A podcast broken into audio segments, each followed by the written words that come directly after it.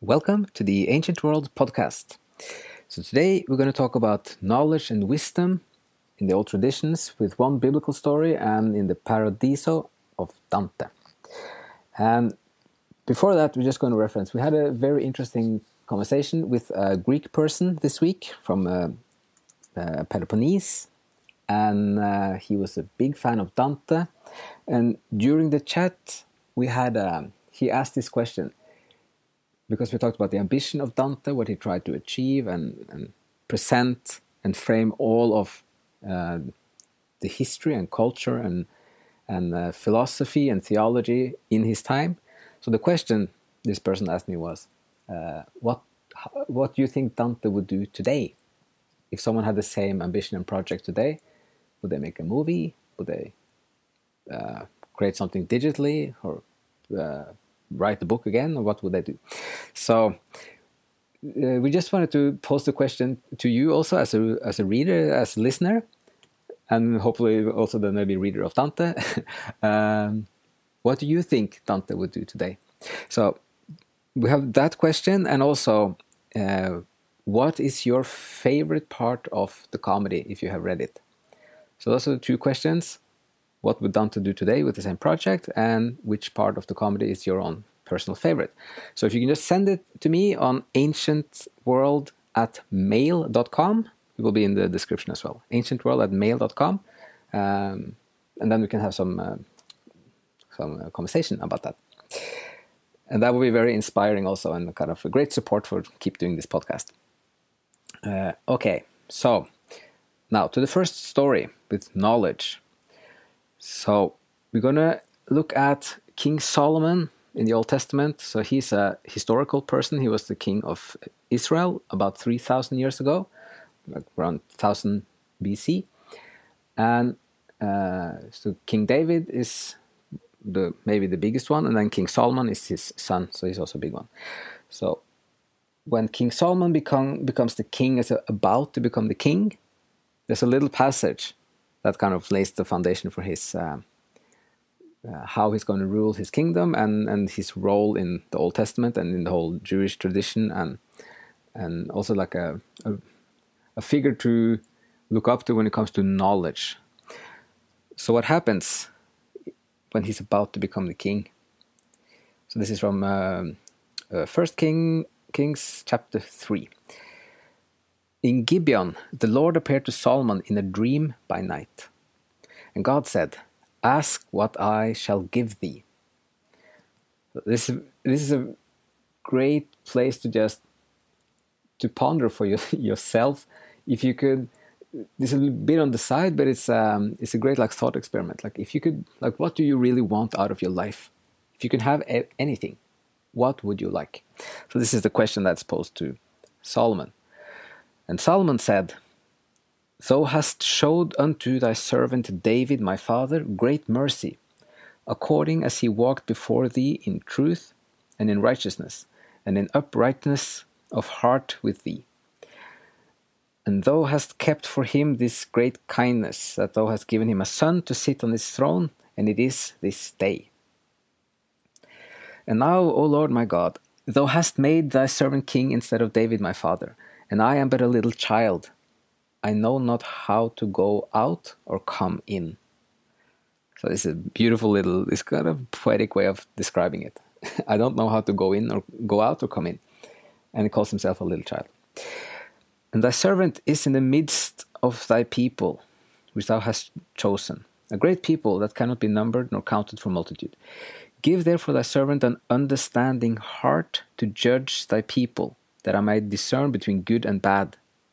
For who is able to judge this thy so great a people? So he's just asking here for an understanding heart to judge the people. And the speech pleased the Lord that Solomon had asked this thing. And God said unto him, Because thou hast because thou hast asked for this thing, and have not asked for for yourself long life, neither have asked for riches for yourself, nor asked for the life of your enemies, but you asked for a self understanding to discern judgment. just remember this like he did not ask for a long life, for riches, or for the life of his enemies, just for knowledge. Behold, I have done according to thy words. I have given thee a wise and understanding heart, so that there was none like thee before thee, neither after thee shall any arise like unto thee. So this is also just remember this because this is, we'll see this again in Dante in a different form. So there be no one like him. And then he also says, And I have also given you what you have not asked for both riches and honor, so that there shall be uh, there shall not be any among the kings like unto thee all thy days. So that's a little story, and um, as we said before, it's an interesting thought experiment. If you can have what you want, what would you like, and you can, in some ways, translate this to very practical life choices for yourself. Like, it's it's almost like an investment into the future. You, like you want to have an education or you want to learn something, and then then you will get rewards for that in the future. So it's um, it's also kind of a, almost like you can read it as a practical advice, also for yourself and how you plan your own future.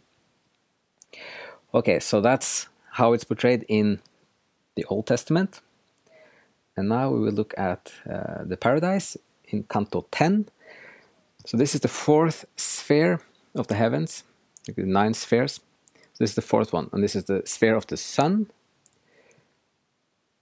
And there's many great things in this. One of my favorite favorite parts of it, and it's also full of um, it's, it's full of factual information as well to to kind of dig into further. And you can see Dante's uh, love both of of uh, like art and and beauty and poetry, but also science. So he says he opens. It's kind of a big opening on this canto. So looking upon his son with all that love which each of them breathes breathes forth eternally, that uncreated, ineffable first one, has fashioned all that moves in mind and space in such sublime proportions that no one can see it and not feel his presence there. There's an increasing feeling in the Paradiso, the third book, that you you can you coming closer to divinity and kind of pure love and and and the light, and uh, like almost in every canto and especially in every sphere. This is like it's a strength that is growing, and also the presence uh, that is written here. And then Dante says to like um, line six here, sorry, line, line seven. Look up now, reader, with me to the spheres. Look straight to that point of the lofty wheels, where the one motion and the other cross, and there begin to revel in the work of that great artist who so loves his art, his gaze is fixed on it perpetually. So the great artist is then the creator of the universe, and the universe is his art. And then the spheres, the two, the lofty wheels. So, what he's describing here is the cosmology around 1300, where you looked upon two main things in astronomy. One was how the planets are moving around the Earth. That's one big wheel. And the other wheel is how the path of the sun across the sky is moving constantly through the whole year. Uh, and then when they the, and they looked upon this as two two wheels and two motions, and when they crossed each other, that point when one and the other cross, is the equinox for uh, spring and for autumn.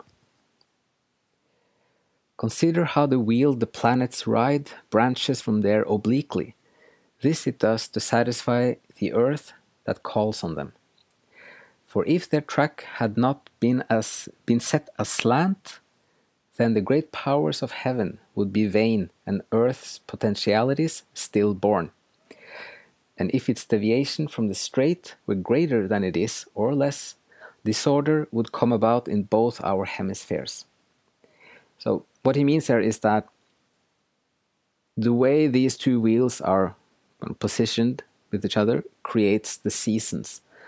So the equinox and then the shortest and the longest day, but then also how they move along in the different uh, star constellations. So what he says, if if this had been different, we wouldn't have the same seasons and the same kind of fertility with spring, and uh, yeah, just how nature is going through the cycles, the Earth's potentialities. And then he says, because this is, in some sense, uh, very technical science. So then Dante says, Now, reader, do not leave the table yet. Reflect upon what you have only tasted. If you would dine on joy before you tire, I put the food out, now you feed yourself, because the theme which makes of me its scribe demands all of my concentration now. So, what he's saying now, do not leave the table, is that he's given us, when we read it, a little bit of, of astronomy, science, in knowledge. But he knows that it's complicated, so that's why he says, you only tasted it, but please don't leave the table. Don't, don't leave kind of the. Uh, all the all the knowledge that that you could have in front of you. So he puts the f- food out, but now he has to concentrate on the theme that has made him its scribe. The most sublime of nature's ministers, which stamps the plan of heaven on the world, and with it, its light measures the time for us. Now, being in conjunction with that place I pointed out, was wheeling through the spirals in which we see it earlier each day. So, uh, nature's ministers, so this is like the sun, and then the sun is, with its light, is measuring the time for us. So, this is more science how a day is measured by the sun's movement, and a year is also measured by the same. And then he talks about the spiral is, is also how they, the model they had for cosmology at the time, where the sun was moving in, in very complicated spirals through the year. Okay, so, uh, but then he keeps coming back more to the poetry and to the like the emotional, the spiritual, and Beatrice. So, and just a reminder, the main thing of this canto is that he, he's about to meet 12 lights There are symbols of like 12 souls, or 12 spirits of the wisest and most knowledgeable people. And they will surround them very shortly here. So Dante is, for a second, he's very um, fascinated by uh, being up in the spheres and the creation of like the big artist and, and the universe. And also then what he sees as the divinity. So beatrice says to him give thanks th uh, and now give thanks thanks to the son of angels by whose grace you have ascended to this sun of, of sense. And then he's uh, a bit later he says so totally did i direct all my love to him that beatrice eclipsed eclipsed had left my mind there's an important part in the in the paradise where suddenly he's been absorbed in Beatrice, sort of almost all the time until this point. But again, like this gradual movement in the paradise is now he was for a little moment he was more preoccupied by divinity and kind of the, the bigger picture, and then she left him his mind for a second. But this did not displease her, and she smiled so that the splendor of her laughing eyes broke my mind's spell. Again, I was aware of many things. So he's, he's kind of broken out of the spell. And then he sees Beatrice again, and he's also moving the attention for himself and for us when we read it towards the main topic of the knowledge in this canto. So there he says, Flashes of living light made us a center and themselves a crown, their voices sweeter than their aspect bright. So these are the 12 lights that are surrounding them. When singing, circling, all those blazing suns had wheeled around the two of us three times like stars that circle close to the fixed poles. So he has many ways of describing how these 12 spirits and souls are, and lights are around them. First was a crown, and then here it's uh, how the stars, like if you look at the north star, the the other stars are circling around them, around that star, very uh, kind of slowly. So this is another way of describing. And then the first one of the lights is speaking. Then from within its light a voice spoke. Since the ray of grace by which true love is kindled, and then grows lovingly the more it loves, shines forth in you so greatly magnified, that it allows you to ascend these stairs which none descends except to mount again. So he's not saying who this first voice is until a little bit later, half a page later, and this is Thomas Aquinas, Thomas of Aquino.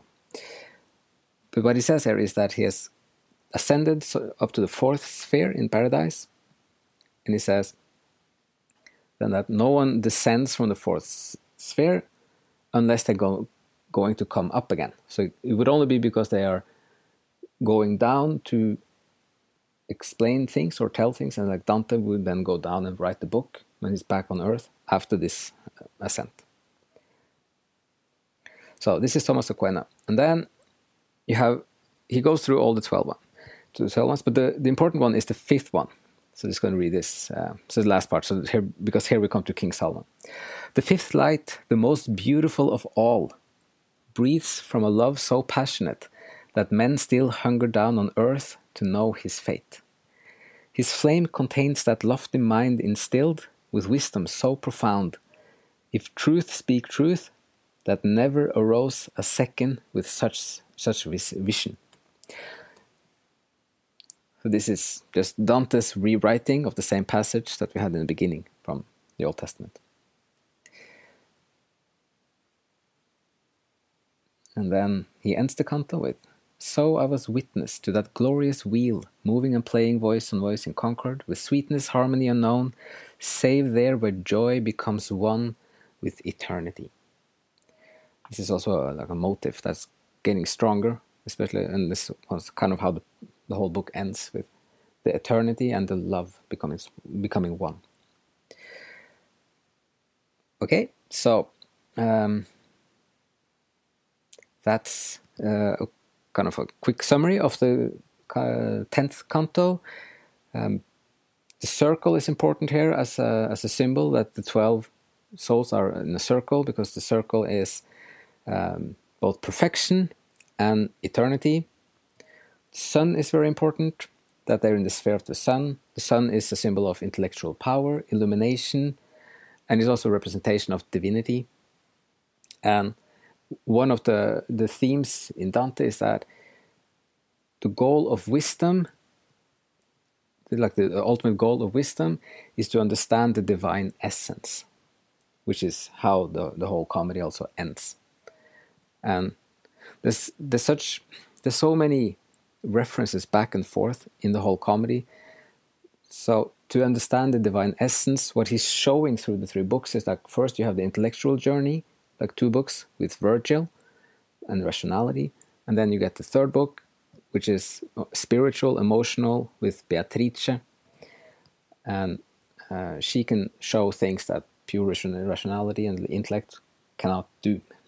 Which is why she earlier, when she starts speaking to him when they start the journey, he says, I, Why are your words flying above my head? And she says, Because I'm teaching you the difference between the earthly and the divine.